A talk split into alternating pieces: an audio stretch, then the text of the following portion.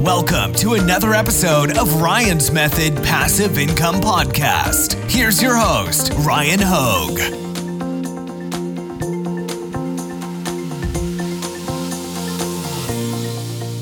What's up, guys? It's a beautiful day outside, as you can see.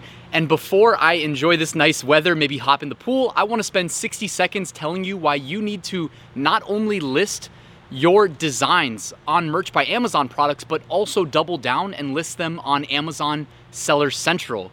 Now, this may seem counterintuitive to be selling on Amazon via two avenues, but here's the thing if you sell through Amazon Merch, Amazon owns your listings. When you sell through Seller Central, you own the listings. And here is the important part sometimes, rarely, Merch by Amazon closes down, as we saw last year in, I believe, March or April of 2020. I think it was closed for like a month.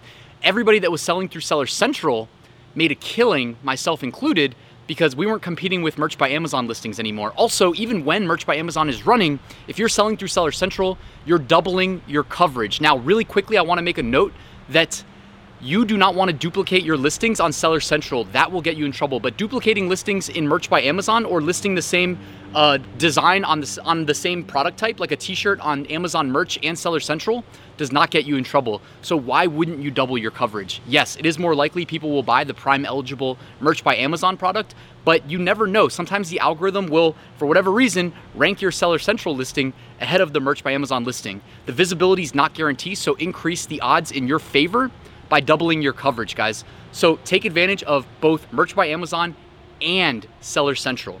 That's it for this video, guys. Thanks for watching. Make sure you like and subscribe, all that good stuff, and I will see you tomorrow.